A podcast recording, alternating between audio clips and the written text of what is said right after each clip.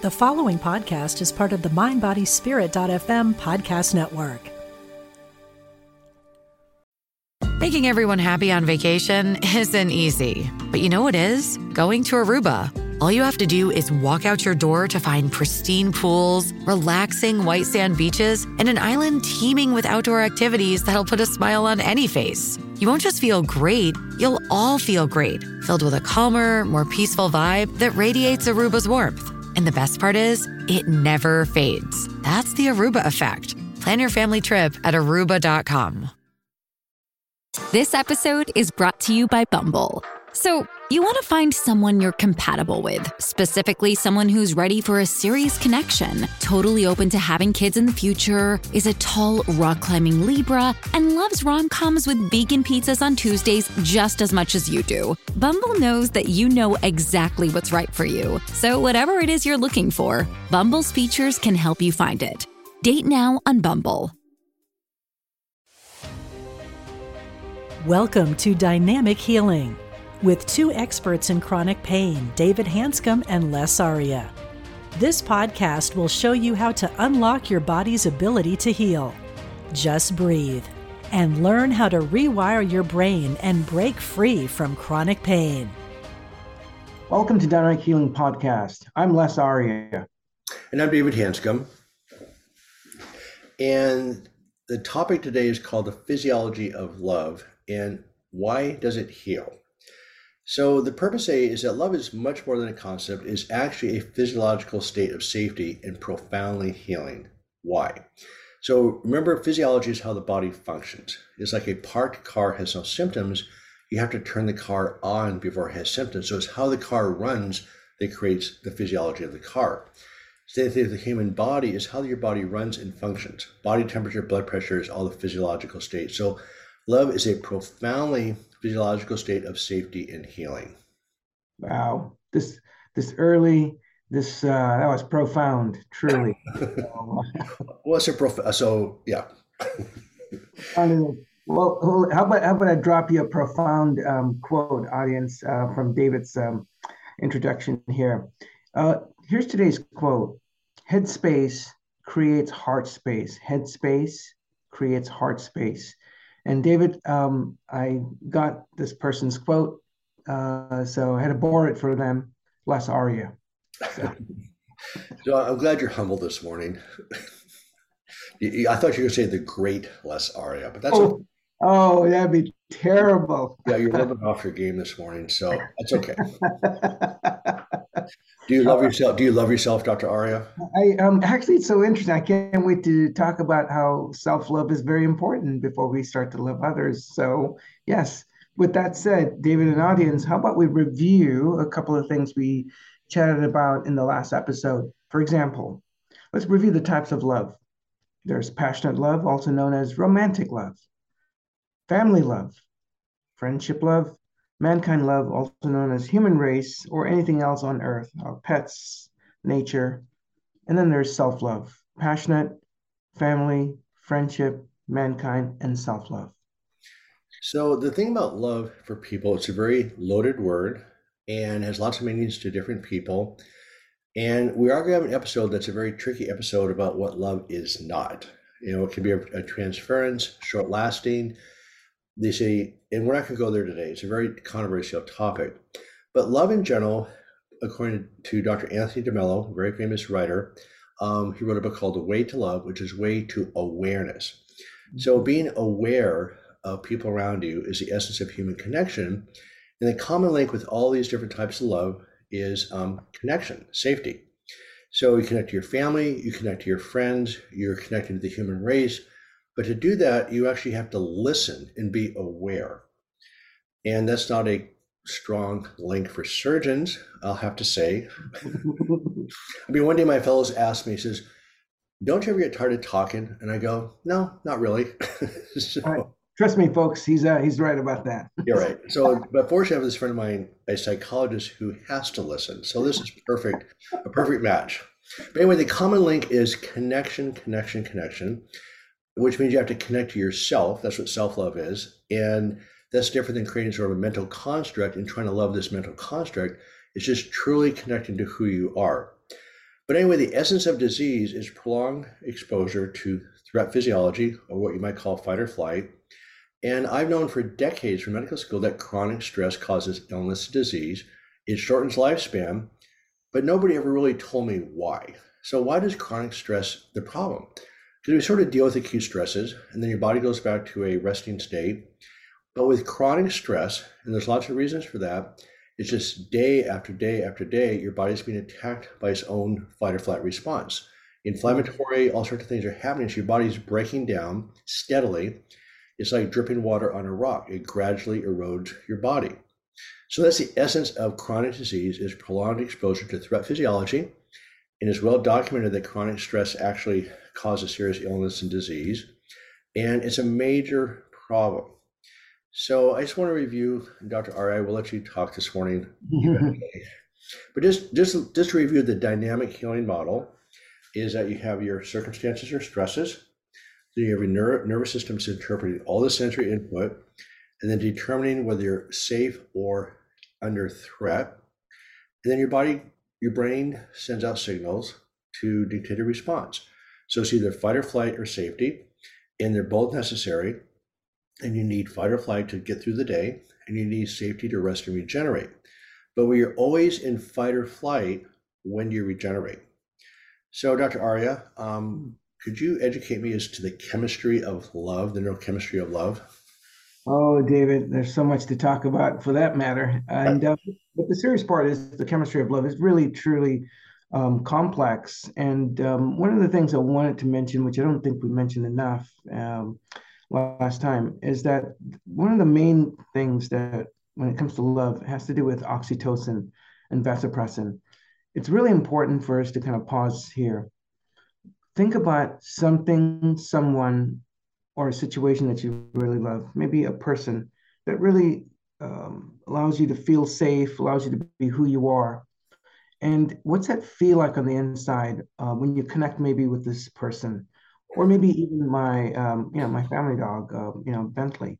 So when i'm hugging bentley and playing with bentley it is just amazing to feel no threat no danger. So the question is from a chemistry perspective how do, how am i able to connect?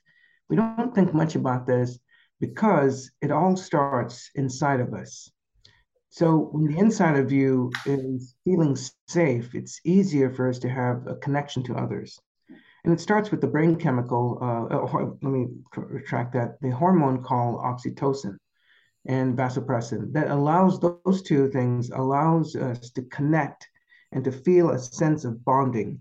And that is why when we connect with someone who's feeling safe and fun, is everything feels better. We even leave where we are and just kind of the memories are there. The body feels, the body feels alive, the body feels good. And think about the last time, uh, you know, the last time I hung out with David and uh, and his wife. It was just a great lunch we had. And uh, when I drove away, it just had this big smile on my face. It was just good, you know, because you know, as funny as David is, he's very warm and loving. And to be able to connect with fun and safe people, it allows for more bonding. So when we feel safe, it changes the brain chemistry. And it's really important that we pause and uh, talk a little bit about that, David, and also maybe add a few other brain chemistry um, concepts here. Well, you know, Sue Carter is a good friend of ours, and she is the wife of Stephen Porges, who wrote the polyvagal theory. And I didn't realize this, but I had her on my podcast last week, and she was, um, she's a person who brought oxytocin to life in the 70s and 80s. In medical school, we're taught that, well, there's just a lactation birthing drug.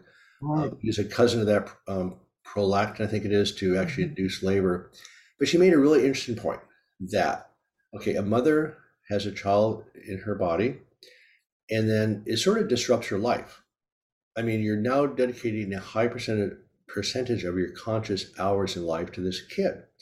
So unless you have some chemical, re- so what oxytocin does is strengthens that bond.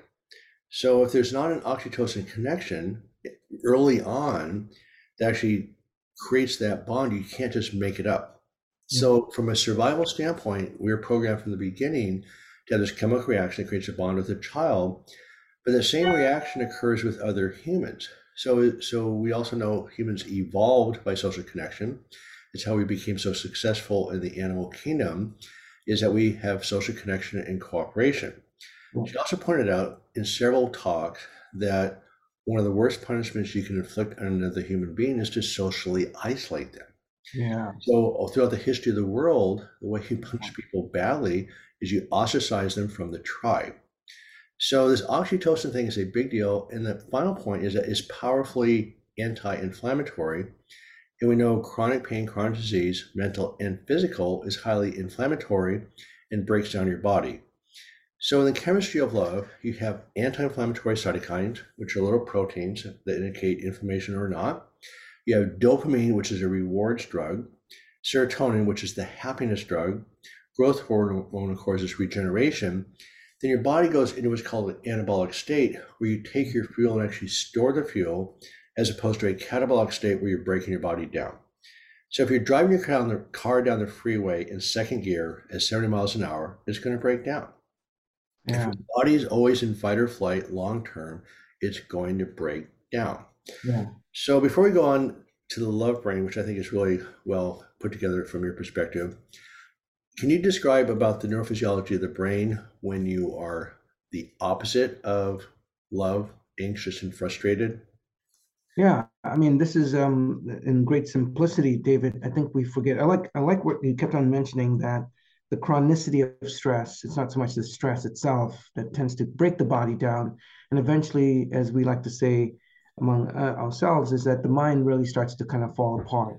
Um, there's only so much. Uh, and this is why I think, um, as David said, is when we have the chronicity of stress, it is not just, it's not a psychological thing. I think David has said it probably the most, is that, stress is not a psychological thing. What he means by that um, is that when we go through day in, day out, and we do not have any form of reprieve, a sense of respite, may that be in the morning in between you know, um, your meetings, uh, family life, it doesn't matter what it is. When you don't have reprieve, David is really saying that your physiology dominates you, your survival mode. Now, there's a psychology to it, and I'm pretty confident David's not saying there's no psychology to this.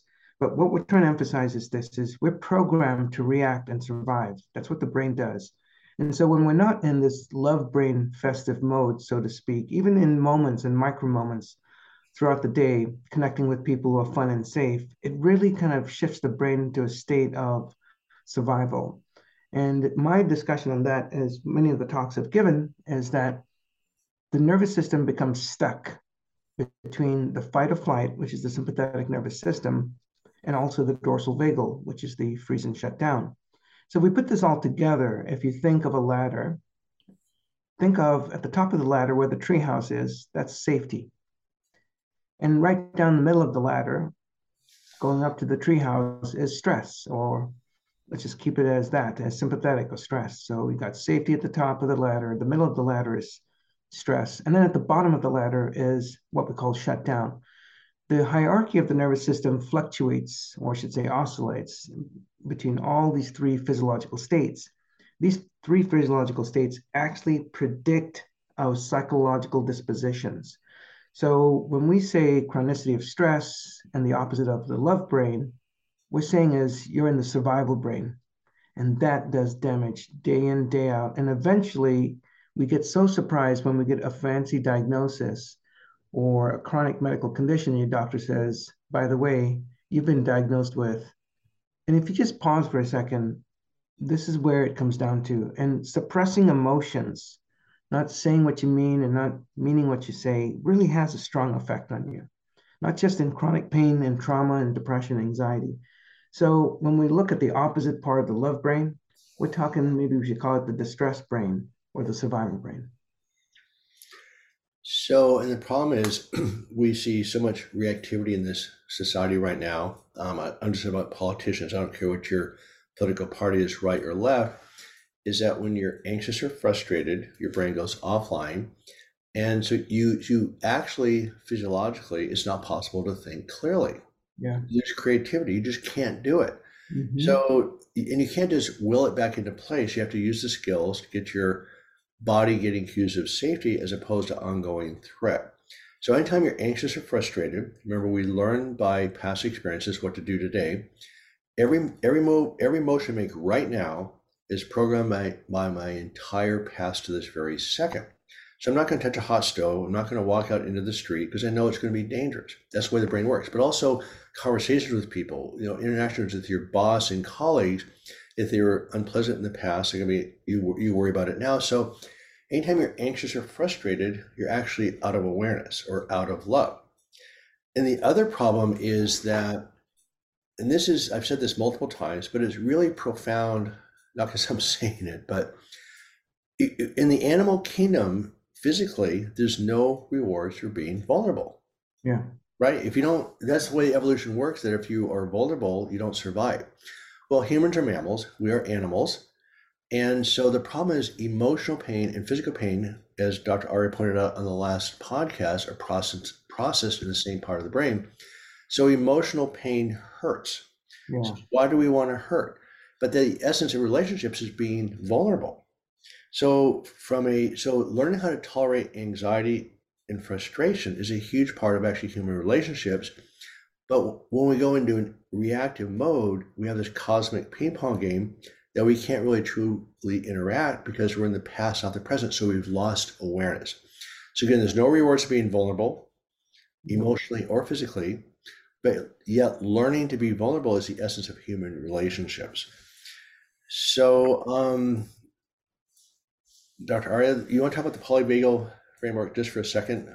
Yeah, and so um, I think, David, it's a nice time for us to, to shift a little bit more into uh, the brain and the nervous system. So, uh, just as I um, kind of spelled out um, earlier on as we were chatting, is that um, when you think about when you're trying to access love, let's just kind of take that angle first.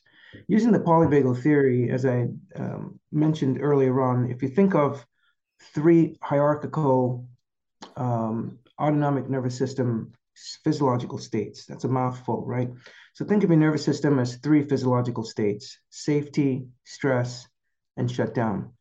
The technical names for that would be safety is ventral vagal, stress would be sympathetic, the sympathetic nervous system. And then you've got the dorsal vagal, which is the shutdown, freeze and shutdown, that is. And so, very often, when we are trying to access love, very often, uh, I want to take this angle, David. Very often, when we often try to connect with our partners, family, friends, uh, more so often people we really love and care about, is that when we love, very often we love from a place of fear and obligation. And to be able to physiologically feel safe that will not work because when you love out of fear and obligation, for example, I better do this or else, you know, he or she or they might be upset. That's not love. So when you actually think of the polyvagal theory, they really it really helps us take a framework of for us to be able to access love, to feel a sense of peace, a sense of connection, a sense of just being able to feel good on the inside, it requires us to feel safe first, which then opens up the portal into love.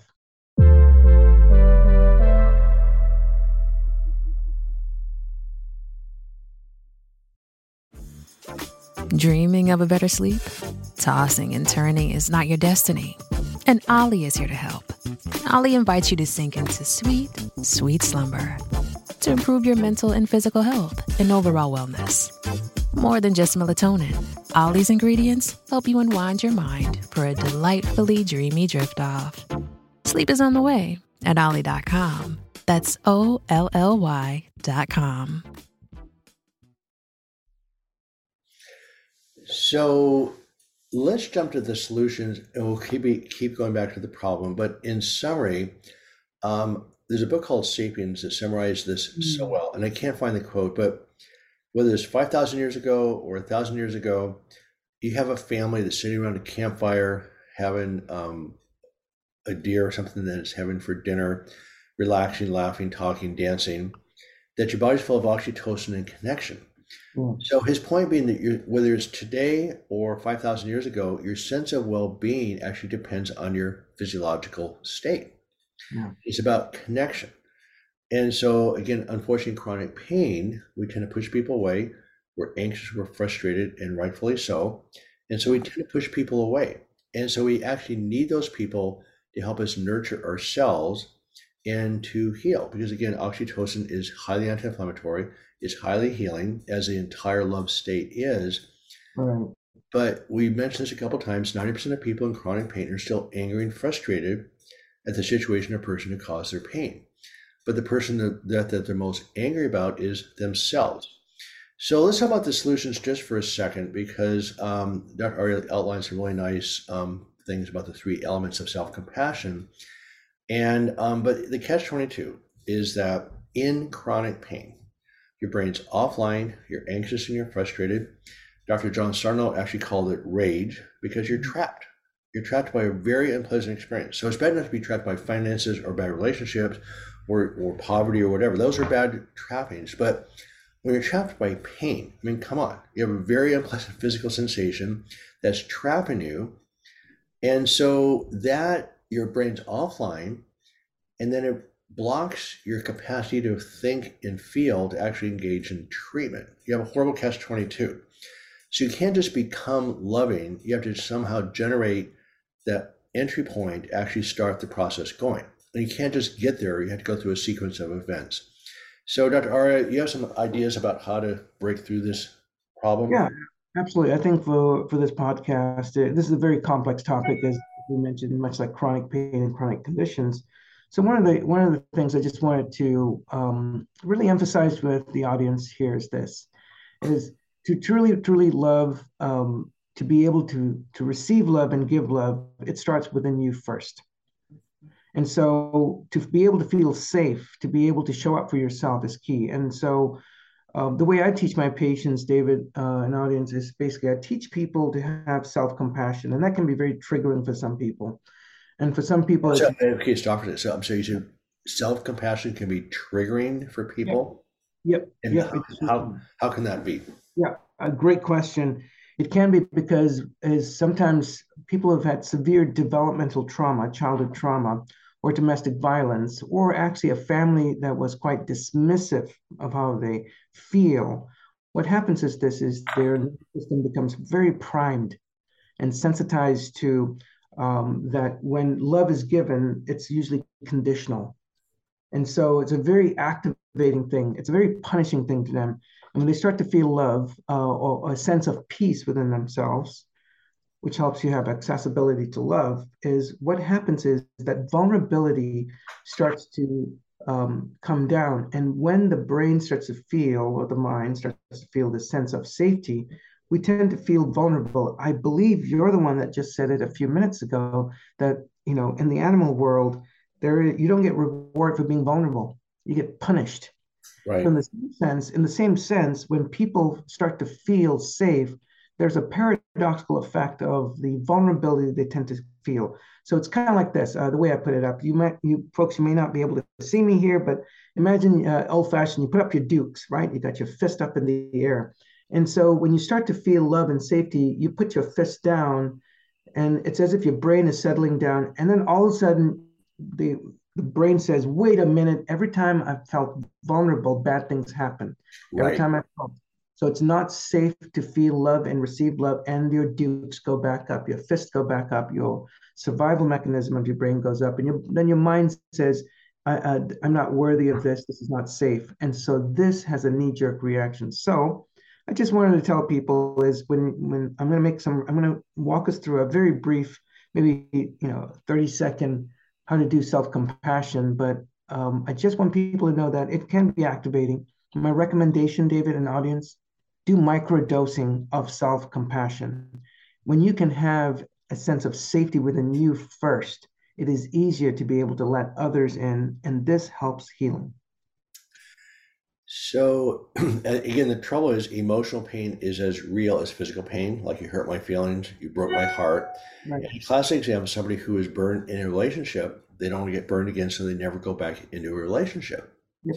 And life's about taking risk. And so, again, there are you can train your again i emphasize the word train your brain to learn to be vulnerable and like les said i think is so so one more comment though that's probably where self-sabotage comes into place Yes, and, and I am glad you brought that. And then I'll walk over the three elements of self compassion and walk us through just a few seconds, a microdosing of how to actually start to feel safe within yourself, feel that physiological shift, and then you'll feel that psychological shift of a sense of peace and love.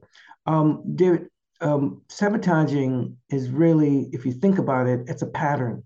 Right. Patterns come from the brain, and I and uh, when before we start this podcast, David and I were chatting about a book uh, Livewired, I believe. Uh, right. David turned me on to that book. Great book, neuroscientist out of Stanford. It says, hey, listen, everything we do in life, it's already programmed. And so that's why David and I are big on talking about how do we sort of rewire or reprogram ourselves. So, and then David's uh, big point is, are you aware of you know the behaviors you're engaged in? And so, with that said, sabotaging is seen as a psychological thing but if you walk it back a little bit, you can remove the shame and the blame game because it's your beautiful brain and nervous system just trying to keep you out of, I don't like feeling vulnerability. Every time good things happen, I tend to experience bad things. And that's a pattern that we've experienced in childhood or even adulthood. So when we sabotage, it's because if we got better, doesn't matter why, depression, anxiety, trauma symptoms reduce, chronic pain symptoms, we got better, guess what? The world will need us. And can you handle it? Or, and, or, can you actually be your true self versus I'm a person with chronic pain? Right. I think we need to do another podcast on this because I just had a session with my um, study group about the benefits of staying in pain. It's mm-hmm. powerful, it protects you, you don't have to feel vulnerable. And there's a huge amount of benefits of remaining angry and in pain because you don't have to feel vulnerable. But again, as that's as is a human relationship is social connection and being you can't really have true social connection without being vulnerable. And then oxytocin and those other chemicals are hugely healing. So I I noticed this years ago, people that were getting better were reconnecting with family and friends. And so again, not the sort of romantic love, which is important, but just that connection with people is a true connection. Yeah. And by the way, we talked about in the last podcast when you're always talking about your pain, that's the opposite of connection. You're not on the you're not talking about who you are, you're talking about something you have. Yeah. And that's a deadly conversation to talk about your pain over and over and other other people because you think you're bonding, but you're not really bonding.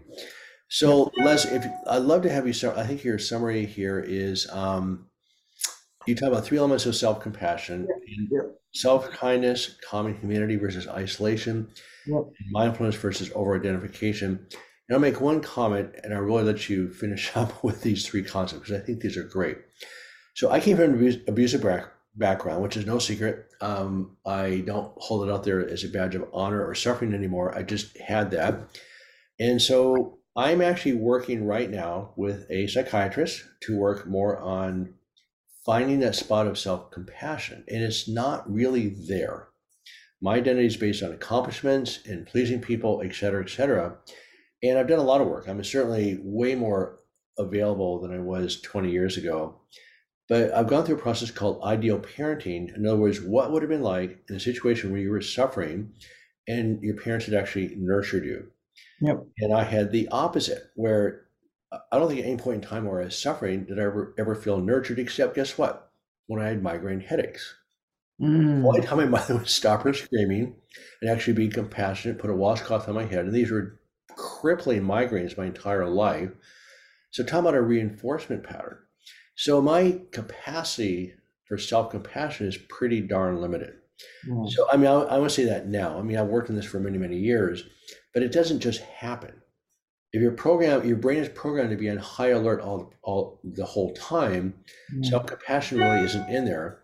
And i think les and I, les has taught this to me in that the number one thing is you go through the healing journey. You'll have good days and bad days. You're going to fail and succeed.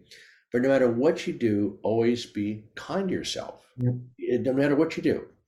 And so um, so as you want to summarize um, these yeah. self-compassion which i think are really important yeah, absolutely. Um, I'll, just kind of say a sentence or two. And David, I think the best way to um, to experience this or to teach this to the audience is basically just to take maybe about uh, just a few seconds to just um, show you how to do self compassion on the fly. I call it micro dosing. So it doesn't have to be 20 minutes, 30 minutes. But if you can do this throughout the day, it'll be great. My sentence that I want to say to you guys, or my take home message is that think of self compassion as a way to shift your physiological states, which then will shift your psychological states. So, self compassion is sort of a training, learning to show up with acceptance, non judgment, and love. And that will shift your physiology. And eventually, you'll start to feel the psychology change within you. So, let's kind of um, walk us through, uh, through this. Is if everyone in the audience, as you're listening to this, and please, if you're driving, eyes open. For the rest of you, eyes closed, um, if you feel comfortable. Now drop into your breath and just notice where you feel the breath in the body. And whether you notice the breath at the nose or the belly, just pay attention there. Just drop your attention right there. Feel the physical flow and sensation of your breath. There's really nothing else for you to do. And as you connect with that flow and sensation of your breath, I want you to place one hand on your heart and one hand on your belly if you're comfortable. And as you place one hand on your heart and one hand on your belly, I want you to feel the undulation of the breath, the rise and fall of your breath. Now, as you connect with that movement, I'm going to give you three sentences to show up for yourself as a form of self compassion to build. And as you say these sentences, I want you to really find it in your body and connect with it in your body. Here we go. As you feel the flow and sensation of your breath, Here's the first sentence I want you to repeat to yourself I'm here for you. Quietly whisper that as you feel the rise and fall of your body with the breath. I am here for you. I'm here with you. I am here. Let me repeat that one more time. Feel the rise and fall of your breath as you anchor the sensation. Now repeat again. As you connect with your breath, say, I'm here for you. I'm here with you. I am here. One more time. Just connect with your breath and repeat the sentence I am here for you. I'm here with you. I am here. Taking a nice gentle breath in, pausing at the top, and as you breathe out, gently opening your eyes and letting your hands rest. There you go. So, Dr. Aria, there's many layers to this conversation. I think it's a great finishing exercise. And again, remember you're now allowing yourself to feel unpleasant sensations and emotions. And so it's not about trying to generate something positive to counteract those. You're just being with those unpleasant emotions, which is the essence of healing, is just allowing yourself to be unpleasant emotions and you know, you as you said before, what you resist will persist. So you're now allowing yourself to feel vulnerable, be vulnerable. It doesn't feel pleasant, but guess what? You can actually show up to be there for yourself. So it's a huge paradigm shift. And that's something I'm again, we're not really programmed that way. We're programmed to survive and fight and get through things. And this is about letting go and just being. So I think that's a really excellent. So one more quick, one more time. I think it's worth repeating the exercises quick. So simply connect with your breath and then add these three sentences. I am here for you. I am here with you. I am here. And these three mantras or statements is to say to yourself as a healthy and ideal parent, the healthiest parent, showing up for the little kid inside of you who's scared because your nervous system is your lived experiences. Dr. Hanscom? Dr. Aria, thank you very much. Very nice final advice. And I'm actually listening. Have a great day, folks. All right. Thank you. David and Les would love to hear from you about today's podcast and any ideas for future topics. You can email them at david-les at dynamichealingpodcast.com. That's david-les at dynamichealingpodcast.com. I'm Suzanne Giesemann, and if you've ever wondered about life after death or if it's possible to connect with a higher consciousness, I invite you to join me for my podcast, Messages of Hope. It's my mission to share with you that our loved ones who have passed are always with us and we are so very loved. I want to teach you how to live a consciously connected and divinely guided life. Listen here on the mindbodyspirit.fm podcast network.